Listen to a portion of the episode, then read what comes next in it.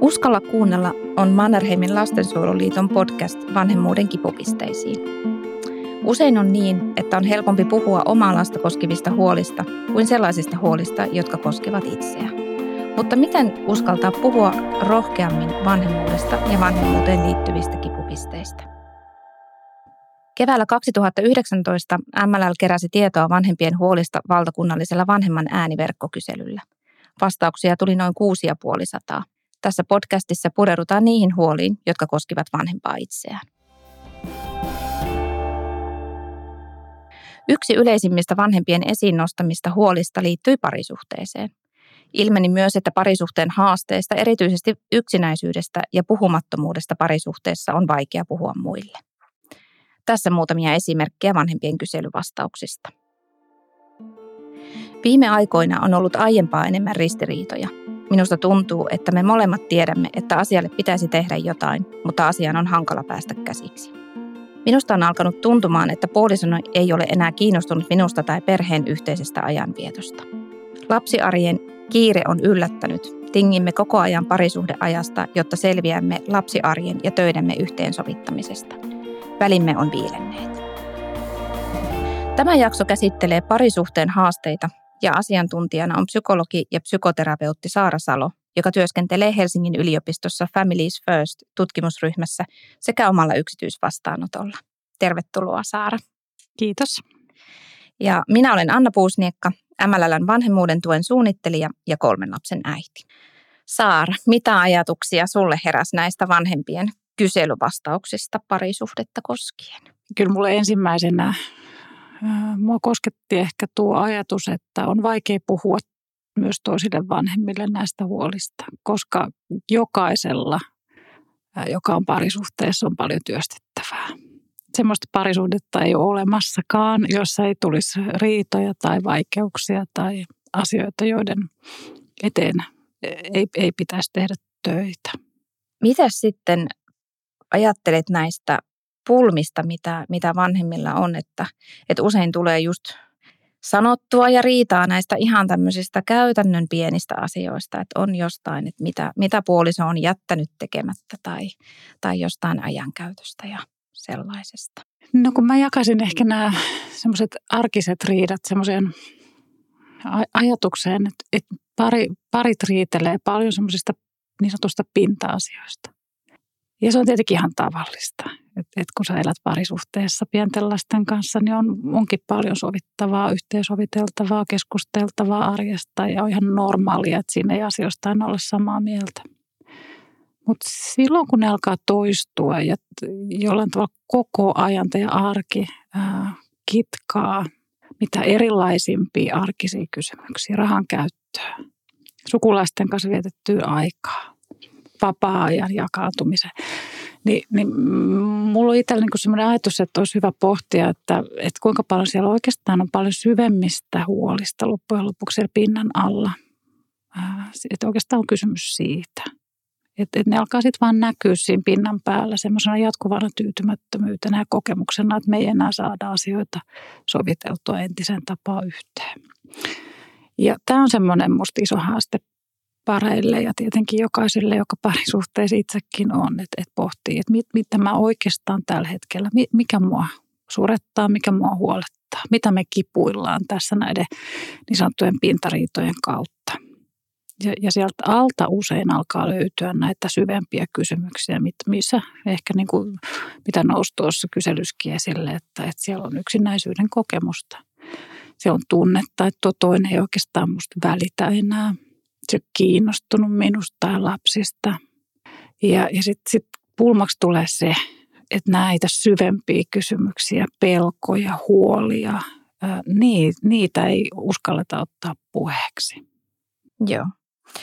No voiko olla myös niin, että me ollaan kuitenkin, tai niin kuin kaikki ihmiset olemmekin erilaisia, mutta että parisuhteessakin, että me, me ollaan jokainen vähän erilaisia niiltä niin kuin perustarpeilta ja kestetään myös näitä kiireitä ja, ja arjen haasteita vähän eri tavalla. Hmm. Niin, et, et, joo. Mä en tiedä, Anna viittasiko semmoiseen niin stressin säätelyyn, että totta kai me ollaan ihan, ihan semmoisessa arjen, äh, lapsiarjen säätelyskin erilaisia, mutta et jos puhutaan semmoisista niin kuin sy- syvemmistä kyvyistä, meille rakentuvista kyvyistä hakea tukea, apua läheiseltä ihmiseltä silloin, kun sitä oikeasti tarvitsee, niin silloin puhutaan me, meidän kiintymysrakenteista – Eli, eli sellaisesta ihan lapsuusajalta jo meihin rakentuvasta ää, kyvystä tunnistaa omaa pahaa oloa, ymmärtää, että, että mikä mua oikeasti huolettaa, surettaa ja uskalluksesta lähteä jakamaan näitä kielteisiä oloja ää, läheisen ihmisen kanssa. Ja me ollaan hirveän erilaisia näissä omissa kiintymysrakenteissamme. Ja tämän ymmärtäminen itsessä ja totta kai niin kuin kumppanissakin, niin se on, se on, mä että se on yllättävän vaikeaa monelle. Ja kuitenkin mä ajattelin, että se, sen, siitä semmoista kunnioituksesta, että näin on, että me, meissä on eroja, miten me ilmaistaan sitä omaa pahaa oloa, niin sieltä lähtee myös löytyy usein ratkaisut sitten niihin, niihin parisuhteen varsinkin niin kuin vakavampia ja pitkäaikaisempia riitoihin. Että jos sitä jotenkin käytännössä kuvaa, niin se, se monesti niin kuin näyttäytyy ulospäin niin, että toinen vaatii ja nalkuttaa ja hakee puheyhteyttä ja koittaa saada sillä kiukuttelulla kontaktia toiseen ja toinen vetäytyy. Menee puhumattomaksi, pakenee pois sieltä kotoa ja silloin sellainen pari, parisuhteen negatiivinen kehä on valmis. Mutta se, mikä pareilta jää niin kuin että näkee vaan sen pinnan toisesta. Vetäytyjä näkee sen kiukuttelevan osapuolen vaatimukset. Ja se vaatija, joka epätoivoisesti yrittää hakea yhteyttä, näkee sen kääntyvän selän, joka menee poispäin. Ja kummaltakin osapuolelta jää ehkä tavoittamatta, että mitä sillä toisella on pinnan alla että molemmilla on paha olla, molemmilla on ehkä yksinäinen olla, mutta kun heidän tapa ilmaistaa sitä on erilainen, niin he ymmärrät toisiaan. Ja tuntuuko tämä Anna järkevältä Joo, tuntuu kuvaukselta? Joo, Joo, Joo, kyllä. Ja sitä mä olen miettinyt monesti, että, että kun kiintymyssuhteissa tai kiintymyssuhteista paljon puhutaan niin kuin kasvatuspuolella ja, ja psykologiassa ja näin, että, että miten vähän siitä puhutaan sen vaikutuksista niin kuin parisuhteeseen. Mm. Ihan niin kuin tavallisille ihmisille, että, että ihan opiskelematta alaa, niin siitä, että kuitenkin ymmärrys siihen, että miten suuri vaikutus niillä on sitten siihen omaan parisuhteeseen sillä omalla kiintymyksellä ja sitten vielä kun se puoliso on omalla tavallaan kiintynyt, niin mitä kaikkea se tuo siihen heidän, heidän väliseen suhteeseen. No mitä, mitä sitten, jos me ollaan niin kuin parisuhteessa erilaisia ja, ja kiintymyssuhteilta me erilaisia, että toinen tykkää puhua, toinen sen sijaan vetäytyy siitä puhetulvasta. Niin mikä tässä erilaisuudessa, miksi me tuntuu, että, että vedetään puolemme aina erilaisuutta. Mm. No onko siinä jotain semmoista toisiaan täydentävyyttäkin, että, että se, se toisen erilainen tapa ilmaista tunteita, niin se, se voi rakastumisen vaiheessa varsinkin olla hyvinkin tyydyttävää ja, ja täyttää ehkä semmoista omaa sisäistä tyhjyyttä tai niitä, kun meillä kaikilla nyt on omia puutteita tietenkin meidän kiintymisen tavoissa niin, niin se, se, siitähän se varmaan tulee. Mutta mä luulen, että sit ne hankaluudet tulee, kun, kun elämässä tulee stressivaiheita ja sieltä ikään kuin ihan väkisin puskee niitä semmoisia varhaisesti opittuja tapoja toimia omien kielteisten tunteiden kanssa. Ja silloin kun ne on vahvasti erilaisia varsinkin, niin, niin on kovin vaikea ymmärtää sitä toisen tapaa yrittää saada yhteyttä. Mutta et, et se, se vastaus tai se ratkaisu kuitenkin löytyy siitä, että opitaan niin kuin hyväksymään, että se on vain se pinnan päällä se, se tavan erilaisuus. Eli se, että toinen on aktiivisempi ja hakee hankalilla oloilla yhteyttä toiseen ja toiseen on vaikea sietää. Että et, et siellä on kuitenkin pohjimmiltaan kyse kiintymyskaipuusta molemmilla. Et molemmat tarvii toista, molemmat tarvii tunneyhteyttä. Ja opettelemalla ikään kuin sietämään sitä, että, että se toisen tapa ää, lähestyy hankalia asioita, lähtee puhumaan. Siitähän paljon parittaa pelee, että kun ei puhuta, niin, niin se on vaan erilainen. Tahti on erilainen. Väistelijä, välttelijä lämpenee hitaammin, tarvitsee enemmän aikaa.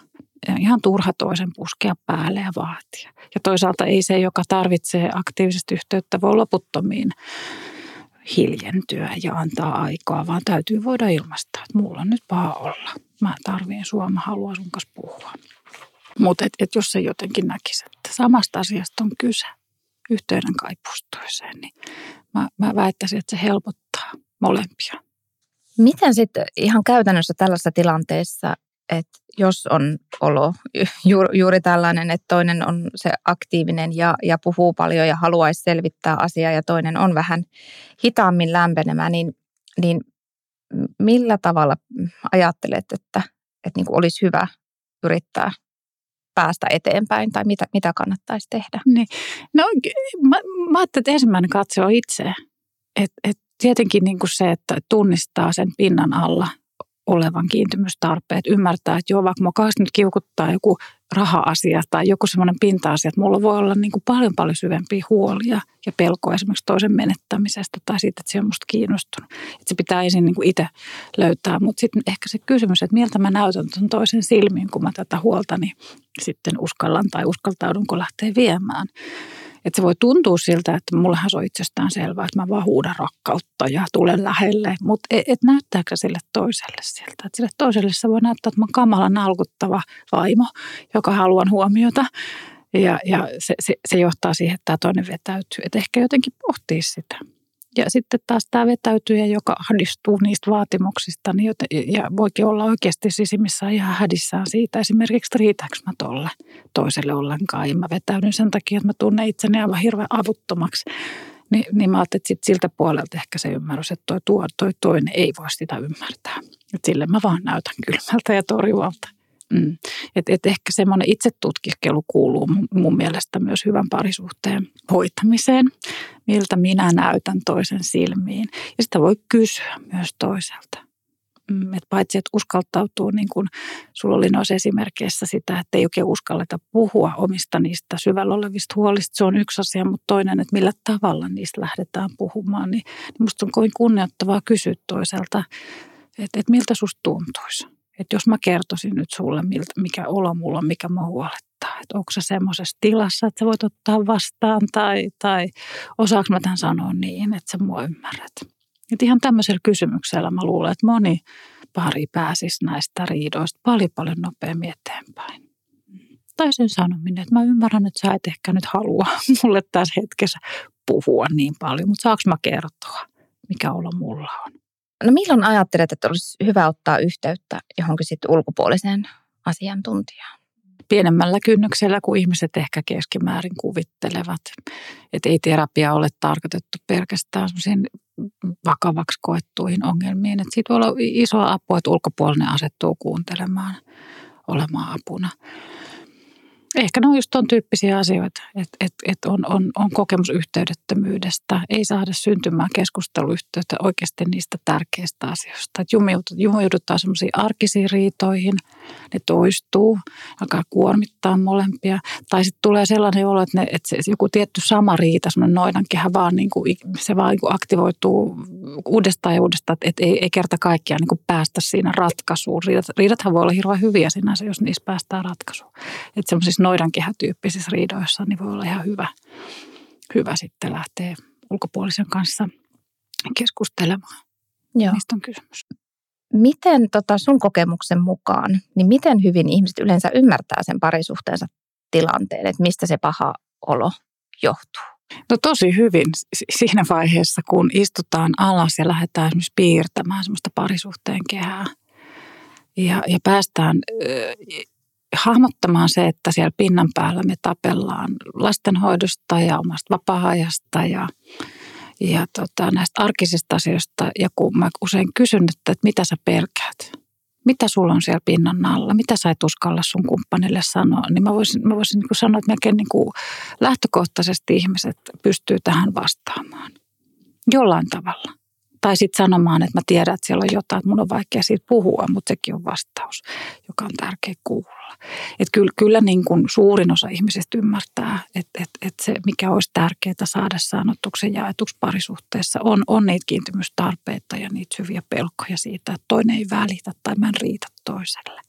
Et sillä tavalla ymmärtää ja, ja ei ymmärrä, mutta tota, se pystyykö sitten – mm, kuinka helposti niin kuin pääsee sinne pinnan alle, niin se onkin sitten ehkä usein se se on se kipukohta, että uskaltautuu lähestyä toista niillä todellisilla huolilla. Ja siinä saattaa moni pari tarvita kuitenkin ulkopuolistakin apua. Ja varmasti on, on näin, että, että tota, parisuhteessa varmaan pääosin ihmisillä tulee vaiheita, vähintäänkin vaiheita, jolloin etäännytään ja, ja tulee niitä ristiriitoja. Just jos miettii jotain lapsiperhe, pikkulapsiaikaa ja muuta, milloin on semmoista er, erityistä stressiä, niin, niin varmaan sen ymmärtäminen myöskin, että, että se ei ole niin kuin lopullista tai, tai jotain No se on, siis pikkulapsen vaihe on ihan tyypillisesti se vaihe, jolloin parisuuden tyytymättömyys lisääntyy.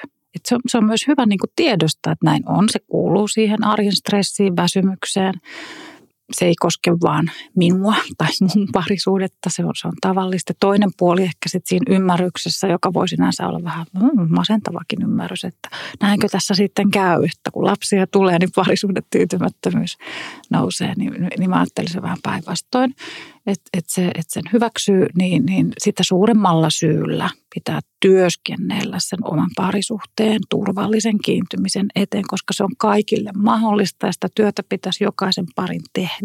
Se ei tapahdu niin, kuin niin automaattisesti kuin siellä rakastumisen ensivuosina tai kuukausina.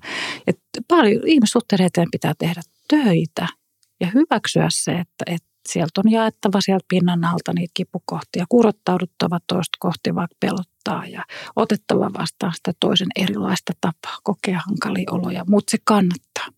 Et kaikki sellaiset ihmissuhteet, joiden eteen me tehdään töitä, nimenomaan parisuhde etunenässä, niin niitä me vaalitaan, arvostetaan.